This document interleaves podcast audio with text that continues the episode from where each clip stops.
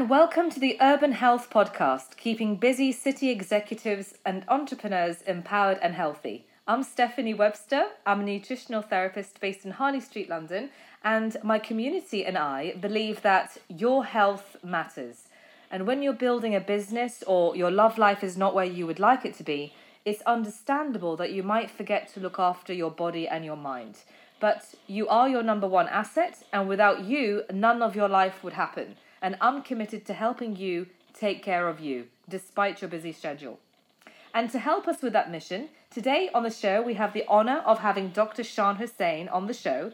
Dr. Hussain is the founder of the Health Studio, which helps individuals and organizations reverse the symptoms of stress related health conditions. Dr. Hussain, thank you so much for coming on to the show.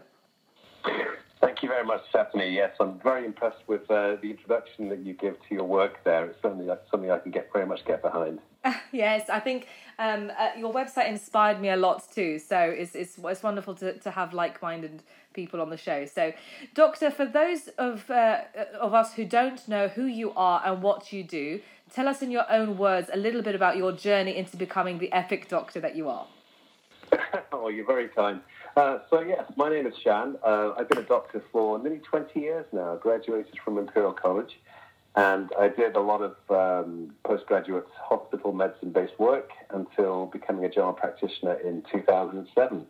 And uh, it was quite a journey going through general practice over the previous 12 years or so, and noticed really how, firstly, how much uh, busier we were getting, how uh, increased the demands were that were being made upon us by several patients, and also how many problems were really preventable by looking at uh, health issues and how we can manage such conditions in a more holistic way. And that's really got what got me interested in, prevention, to be honest. Um, looking at how we can prevent so many illnesses, how we can help people take care of their own health and um, stop them from needing to come in and see us. Yes, and that's the bit that I loved about your website. It's about taking responsibility for the actions that you take, being empowered, and being proactive and an active participant in your health. And just because you get a diagnosis, that doesn't mean that's your fate. There are things you can do to help improve your your your life, and and your lifestyle choices have a huge impact on the quality of your life. And I adore the bit on your website where it says over 80% of medical problems are thought to be related to lifestyle, and we believe a lifestyle problem also needs a, ni- a lifestyle solution. And I agree. And I believe nutrition plays a really big role, and so does exercise. And we treat exercise like it's an optional extra, but it's as necessary as brushing your teeth, which we do unprompted. So, yeah, t- tell us a little bit about how lifestyle affects us. Uh, yes, very much so. I mean, you know, if we think about who we are as individuals, any biology student will tell you that we're a combination of our genes expressed in our environment. And, you know, whilst we can't easily change our genes, we've all got the ability to uh, make changes in our interactions with the environment and how that can really show up in our health. So, yes, you're absolutely right. I, I agree with everything you say. You know, we've got to do our bits, look after our own health. And one thing that I'm noticing is that increasingly we've got more and more medications now than any time in history. Yet, despite that, we're not living as long. Life expectancy is falling across many parts of the developed world, in parts of the UK.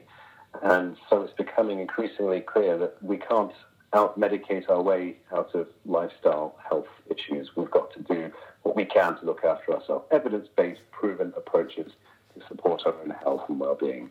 And that's what I love about your practice. You are proactive in preventative measures. You don't just prescribe pills left, right, and center. Um, it, you, you very much come from a well, what can we do to prevent medication being uh, treated really as the, as the final resort? And that's what I like. And it's also to do with mindset and an attitude and not being a victim of your diagnosis, but being empowered. So, let's talk about mindset and mental health and emotional well-being and and how that affects a, a person's health and vibrancy. Yes, absolutely. I mean, you know, a good example uh, what I talk about is, uh, I mean, I've, I've uh, treated many patients, you know, thousands of patients with depression over the years as a general practitioner. And one thing I'll always say to patients, in certain cases where if we have to start medication, we've still got to be clear and make sure that we're encouraging and supporting people to take those positive lifestyle steps that will support their own mental health and emotional well-being. So, you know, someone who's sitting at home just uh, taking antidepressants every day, not doing anything else different, it's not going to magically cure itself. Uh, we've got to do what we can, you know, getting out outdoors, getting some sunshine, movement, activity, what we're engaging in, and the people we're spending time with. You know, people that we see, they can sometimes raise our spirits or they can really drain our energy. And we've got to get that balance right uh, and find the right balance that really support our own health and well-being. Yes, and I'm, I call it uh, surrounding yourself with your tribe. And what I'm really enjoying about introducing my clients to one another uh, with my events in London is that uh, everyone is finding new friends and forming uh, healthy relationships with people who have health as their priority. So they're no longer going to the pub drinking pints, but meeting each other, having a juice or a water or nothing at all, and just meeting and, and having that tribe and that community and, and sharing your goals and aspirations with people who really get you. And that's very emotionally nourishing. And if we're emotionally nourishing ourselves, then we don't need to get those emotions met from food, which is often one of the reasons why people overeat.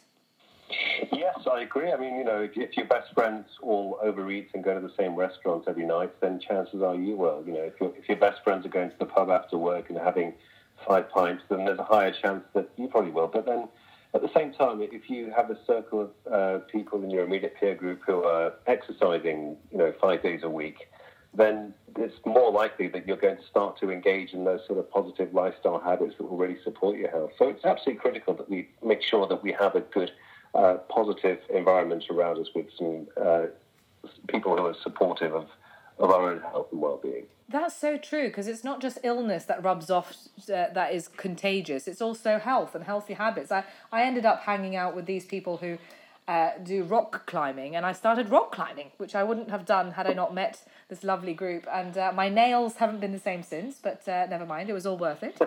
Um, so I want to talk about your books and what inspired you to write the big prescription, and who should read who should read it, and who really needs to hear that message? Well, writing a book um, it was something that I wanted to do for a long time. I never thought I'd actually successfully do it, um, but one of my beliefs is that I think everyone's got a book inside them that uh, needs to come out, and uh, I, I, would highly recommend people uh, look at what they can to do that because it really is one of the most fulfilling things that one can do.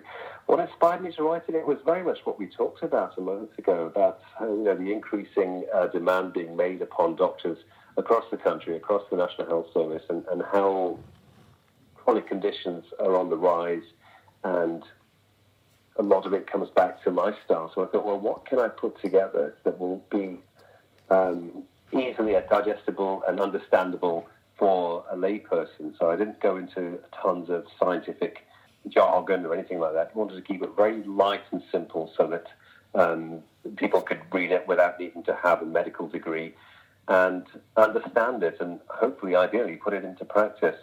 So that was the reason why I wrote it. In terms of who should read it, well, obviously I'm, I'm biased. I'm going to say everyone should read it.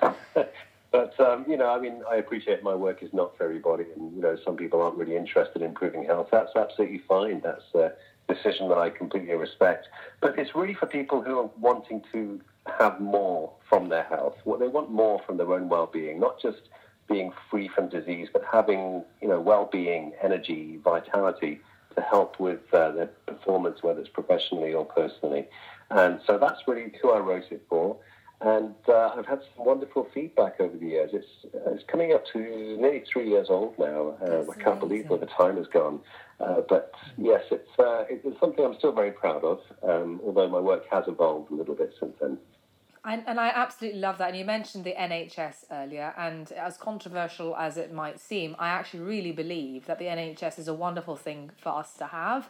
I in, in its current state, it's not at its best, and I, I support uh, its improvement daily, and I wish it to continue. But it doesn't provide us optimal health, of course not. Uh, it's not there to do that. But um, for optimal health, we need to be proactive and find information like in your first book, but also your second book, uh, Killing Stress, which gives a lot of tips of how to live optimally.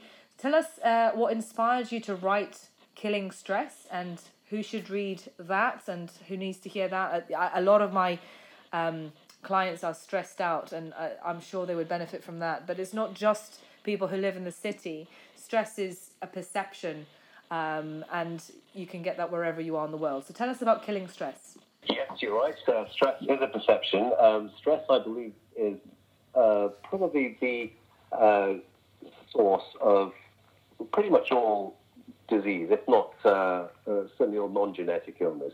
Um, it really comes back to you know what's happening around us and what impact it's having on us, whether it's physical stress, mental stress, emotional stress, or social stress. And it comes back to how we're responding to that, what it's doing to us, and how it's showing up, whether it's in terms of health or illness. Um, is the message is not to say that all stress is bad. We, we do benefit. There's a lot of scientific evidence to support the fact that some stress is good. But when it becomes harmful, when it becomes detrimental, it can show up in so many different ways, uh, whether it's tiredness, uh, weight gain, weight loss, anxiety, depression, addictions, and it can lead to you know certain food habits, you know, contributing to situations like type 2 diabetes, obesity, even heart disease. Uh, certain cancers have stress elements to them as well. So it's really important that we recognize this connection and do what we can to manage the stress that's going on around us. I think if we look around what's happening in the world today, I've never known times to be more stressful than they are right now. I agree. I there's, yeah, there's there's some crazy things happening. It's probably even worse down in London, I guess. Um, but we've got to remember that, as you correctly say, stress is a perception. You know, no one can actually physically hand you stress. It's a completely abstract um, concept. And one of the things that um, a gentleman who I interviewed recently, Malcolm Kendrick, talked about was we shouldn't really use the word stress. We should really say strain because stress is the external force and strain is what it does to us. And if we're allowing that stress to cause strain upon us, that's when it can show up as illness. But if we manage that stress, if we prevent it from causing that strain, then a lot of those symptoms just seem to magically disappear. And that's really what I wanted to share with people and, and get that message out. I agree. And I also see that stress has uh, a, an empowering response or a victim response depending on whether you feel you chose that stress or not. So I might choose to hike or or climb a wall or do a, a, boxing class or something. I've chosen that stress. I've consciously chosen that stress. But if for some reason I illogically feel that I haven't chosen the stress that I'm experiencing in my job, even though I applied for the job and I got the job, uh, then if you feel that it's been put upon you, then your reaction to that stress is somewhat different, and you feel like you're a victim of your circumstances, and then it, the, the the negative connotation to stress does spiral. Yes, yes. Stress itself is not the problem. It's, it's how we perceive that stress and how we react to it. And it's important that we make sure that we have a healthy reaction to such situations. And to anyone who's listening, I, I want to let them know that you have a download on your site um, of Killing Stress, which is amazing. Yes, if you go to thehealthstudio.net, you can download it for free. Um, and uh, so it's a short book. It's uh, nice and digestible, and uh, I, I do hope you enjoy it. And then you've got Wake Up, which is your third book. You've been busy. So, Wake Up, tell us about that. Well, technically, it's not my book. That's an anthology of, uh, I think, about 20 different writers. It was put together by a friend of mine in California called uh, Stephen Schmidt, who wanted to uh, approach a number of writers about different elements to health, um, looking at things uh, not just physically, but emotionally and psychologically, and spiritually, and having something very broad put out there. And uh, yes, it's a it's a very good book. It's got uh, the gentleman called Wim Hof, the Iceman. I love he was him. one of the contributors. Yeah. And uh, it was uh, it was a nice experience writing, and I think um, each chapter was about fifteen hundred words. And so Stephen asked me to do a contribution, and I was very happy to help him. And did you speak to Wim Hof? No, I didn't speak to Mr. Hof. I would very much like to one day. I'm sure I will. Gosh. Um, so I, I, it always gives me chills watching him do the uh, where he, where he swims under the ice, uh, and I think that's just Yes. extraordinary. Fascinating and very inspiring. I struggle when the heating go, packs in, but uh, I don't know how he manages. anyway, so um, you mentioned that you have another book coming up, and what's that's going to explore? Yeah, so uh, this is uh, a world exclusive actually. Um, we're, we're talking at the moment to um, seven different publishing houses about this, and it's hopefully going to be, it really depends on, you know, what happens at uh, the whole sort of um, management process, but it's hopefully going to be out by the end of this year. And it's going to talk about social health. You know, health is defined, as we know, um, by the World Health Organization as a state of complete physical, mental, and social well-being. And for doctors, for years, doctors pretty much exclusively talked about only physical health, and it's only in the last few decades we started to talk about mental health, and uh, it started to get the attention it deserves. I'm going to talk about social health and how that can really lead to so many different illnesses. Um, you know, how and who we interact with in our environment and what that does to our overall health and well-being. So I'm going to take a lot of evidence-based approaches and really demonstrate that to people because I think it's a message that really needs to be out there given what's what's happening in the world right now. And uh, hopefully will give people some value, something to think about. I love that, and thank you so much. I'm really excited to, to get a copy of it when it comes out later this year. It sounds amazing.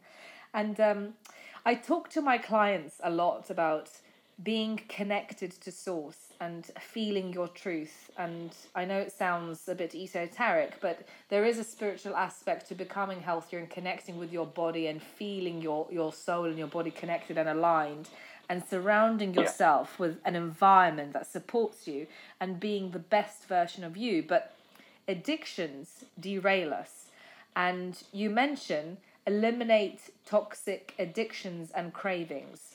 So I was wondering why does the human condition need to escape by using addictions? It's not as simple as physical addiction to a substance, it's the psychology too. So what are your views on this? Okay, that's a terrific question. Um, the way I look at addictions, I, I mostly work on food addictions now. I, I kind of leave the, the more complex addictions to uh, the recognized specialist in that area. Uh, but in terms of the addiction side of things, my, my approach is that it's individuals who are really seeking some form of escape from what's happening right now. And that's uh, one of two ways that we often manage stress. Um, the first one is to escape it by, you know, wherever it might be. It's a distraction usually, you know, whether it's a cigarette or, or a glass of whiskey or um, a sugary food, whatever it might be. Um, but the other way that I look at is actually releasing ourselves from that stress. And that tends to be healthy activity that will actually physically make us feel better and uh, not just take our mind off it, but actually get us right away from it. So they tend to be activities like exercise or walking or meditation. And uh, it's something I wrote about in my second book, Killing Stress, in a bit more detail. But I think it's important to understand the difference between that escaping and that releasing. The escape is just a transient distraction from stress, and afterwards, oftentimes, we actually feel even worse. Whereas releasing, you know, if we if we've been to the gym and lifted weights for 45 minutes, um, I don't know uh, how if, if this is something you often do, but um, yes. I personally feel that my stress levels are close to zero after that. Um, feel very energized, and uh, I feel absolutely ready for my day. So uh, I think um, it's an important distinction to understand, and like I said, I do go into a bit more depth about it.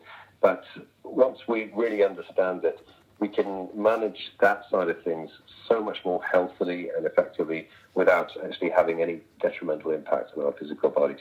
That is such a beautiful distinction, and you have articulated beautifully something I've been grappling with for the last six months this idea of bottling up stress, releasing stress, or, or sidestepping and escaping from stress and not dealing with it. And I, I think you've just said that so beautifully. But you did touch on food addictions, and um, we haven't prepared for this, but I'd like to explore your views on food addictions because it will help my clients so much. I, I help my clients lose a third of their body weight, sometimes half of the body weight in one year in a transformational program.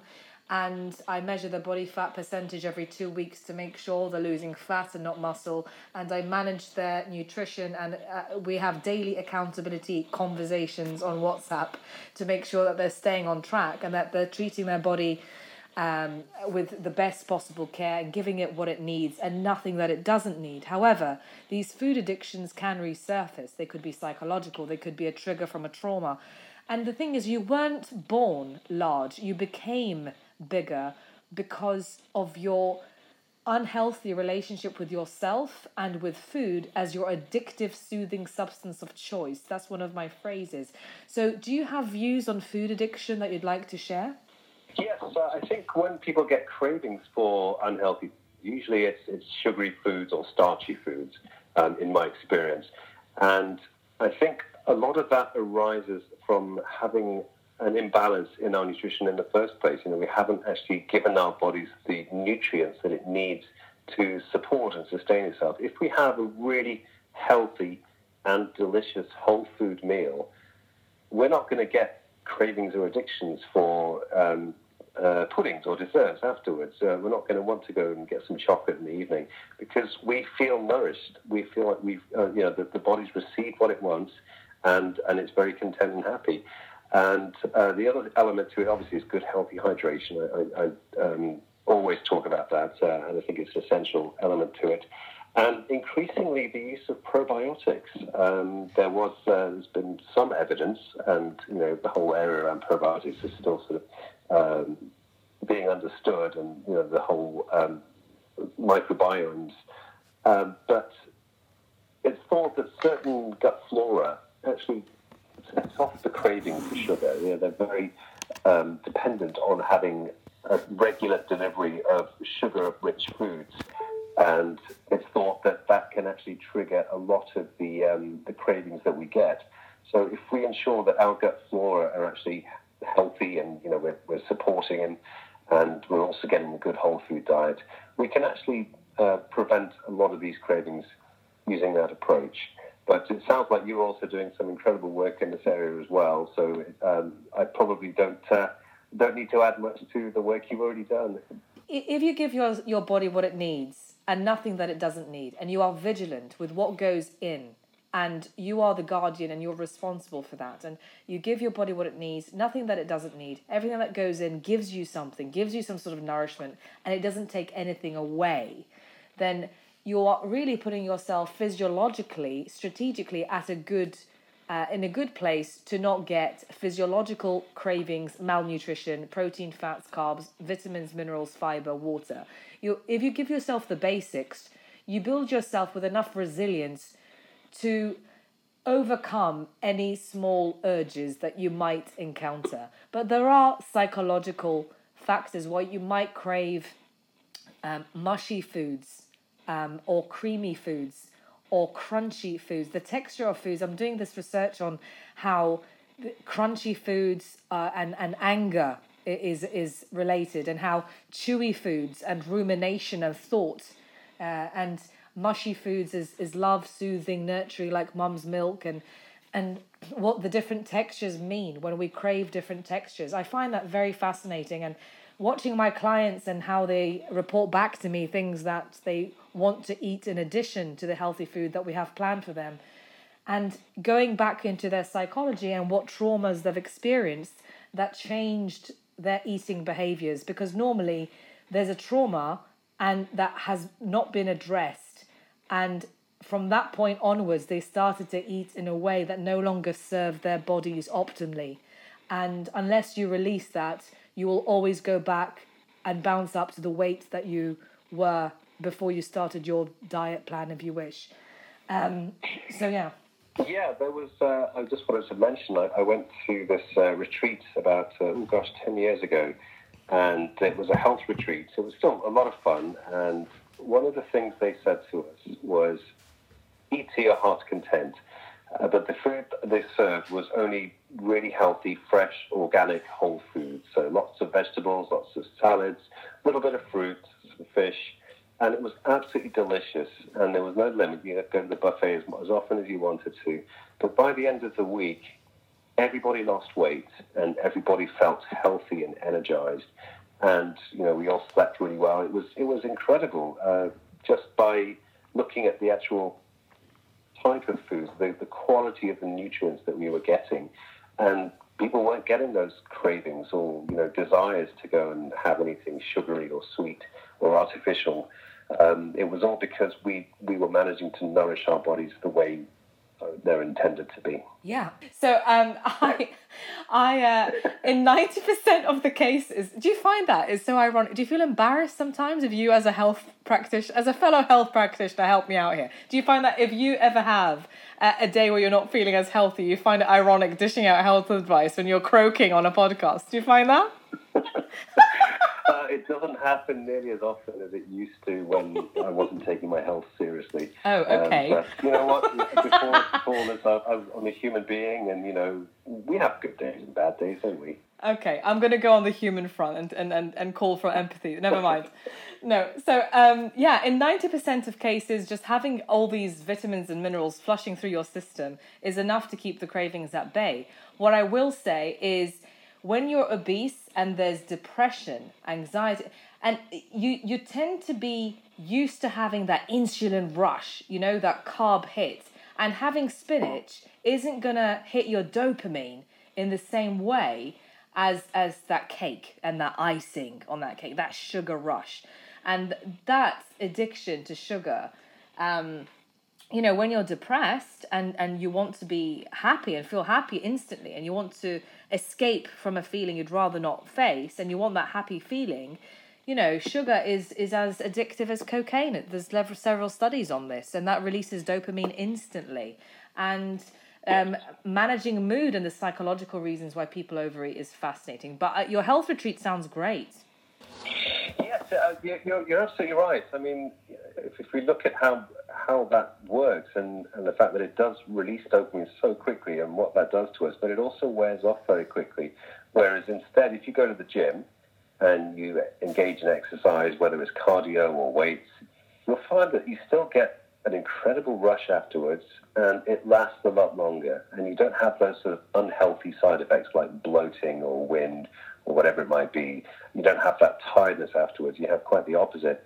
So it's about you know understanding what your body will really benefit from and just giving it a go and, and actually challenging yourself, inviting yourself to take up a challenge. A friend of mine who is a health and fitness uh, coach in San Diego, uh, he recently shared his fitness program with me on, on my podcast. And I thought, okay, I'm, I'm going to commit to doing this for 28 days. And by day three, I was addicted uh, just loving the effects that it had on me. Uh, I'd go to the gym first thing in the morning, and I was just so excited and pumped and energized afterwards. I was just, you know, 100% ready for my day, and I've maintained it ever since then. So it, I think it comes back to, you know, understanding what it is you're seeking and finding a healthier way to get there. Mm-hmm.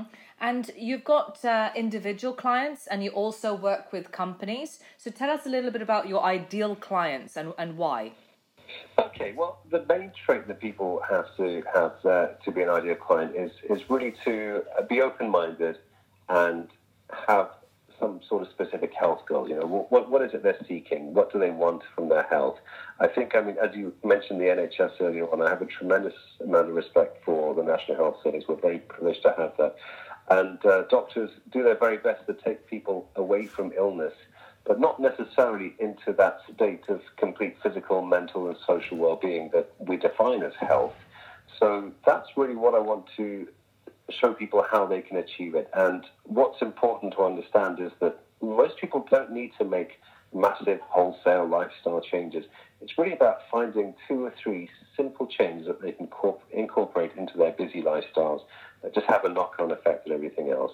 So usually I work with people you know, around about the age of 30 to 50, open-minded, but who are experiencing a lot of stress and really wanting to get balance in all areas of work and life with some sort of specific health goals, whether it's getting into shape, having more energy, uh, you know, addressing tiredness or lethargy, um, uh, you know, just wanting to feel better about themselves and thus, as a result of that, improve their performance at work. Yes, I would like you to come on next time actually, and we'll do a, a one on uh, sleep actually, and the massive impact sleep has on our health uh, that underpins optimal health.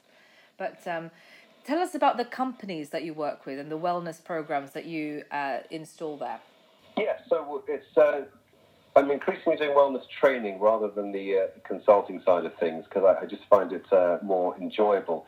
but basically, we go in there and we give presentations to the uh, the senior leaders and then to the uh, remaining team, and give them a sort of broad scope as to how we can look at health holistically, very much based on, on the work I do and what I've written about in my book, and then invite them to look at just you know taking on those two or three changes that can that can affect everything, looking at you know the culture of the organisation and what we feel they would actually engage with. Because if not, if they're not going to engage with it, then it's not going to do anything. You know, everyone's wasting each other's time. Uh, so you know, we've got to find those things that they can do, they're willing to do, and they're ready to see the results from. And you know, we measure that then after that uh, from you know, looking at employee happiness, looking at number of sick days taken, um, looking at the bottom line of the organisation, and you know, hopefully we, we start to notice improvements there. Yes, and I, I was reading this uh, article in the Times about how companies are trying to prevent their uh, their employees going on antidepressant medication and anti anxiety medication to deal with the stress and pressures of, of the modern day uh, workload, which seems to only be increasing. And I haven't seen humans improve. Uh, so I don't know why the work has gone up, but we haven't increased our own personal capacity. Um, but we've never had so much abundance, and yet we've never had so much depression. And in your blog, you talk about when the pills don't work, and I love that. So let's explore that together. Okay, so yes, I talked about this. Uh, oh, I touched on it earlier on, actually. Uh, that depression, um, you know, we, we all have, or we've all experienced some feelings of low mood in our times, and that's very different to clinical depression. Um, now, what we need to understand is that when we're helping someone with depression, it's not a matter of just throwing pills and seeing what sticks, of course you know, antidepressants only work in severe cases of depression, and this is something a lot of people don't understand. If people have mild to moderate depression, antidepressants really don't do that much at all. In fact, they're not recommended.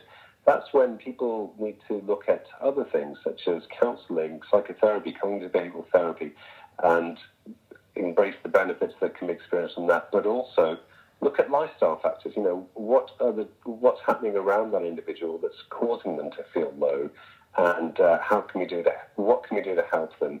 Um, and it can be very challenging, particularly when it's someone that we're close to who is clearly feeling low um, and possibly clinically depressed. How do we how do we support them? What do we do? How can we really help them understand uh, the best ways that they can help themselves? And I think the piece you're referring to uh, talked about how you know, we're seeing more and more medications being thrown onto the marketplace by by clever pharmaceutical companies and their um, advertising um, campaigns that they do. But I wanted to bring it back to the importance of understanding human connection from one person to another and, and how we can look after and take care of each other. Because there's no pill in the world that will ever successfully manage to replicate the powerful biochemical effects of human connection. And that's a message I really wanted to get out there from that particular article. You've been so refreshing to speak to today. Out of all of the doctors that I've come across, I've found you very reassuring, very proactive, and very intuitive. So, thank you very much for coming onto the show and bearing with me and my vocal cords. Oh, you're very kind. Thank you so much. So, thank you, Dr. Hussain, for sharing your inspiring insights and helping the Urban Health podcast in keeping busy people healthy.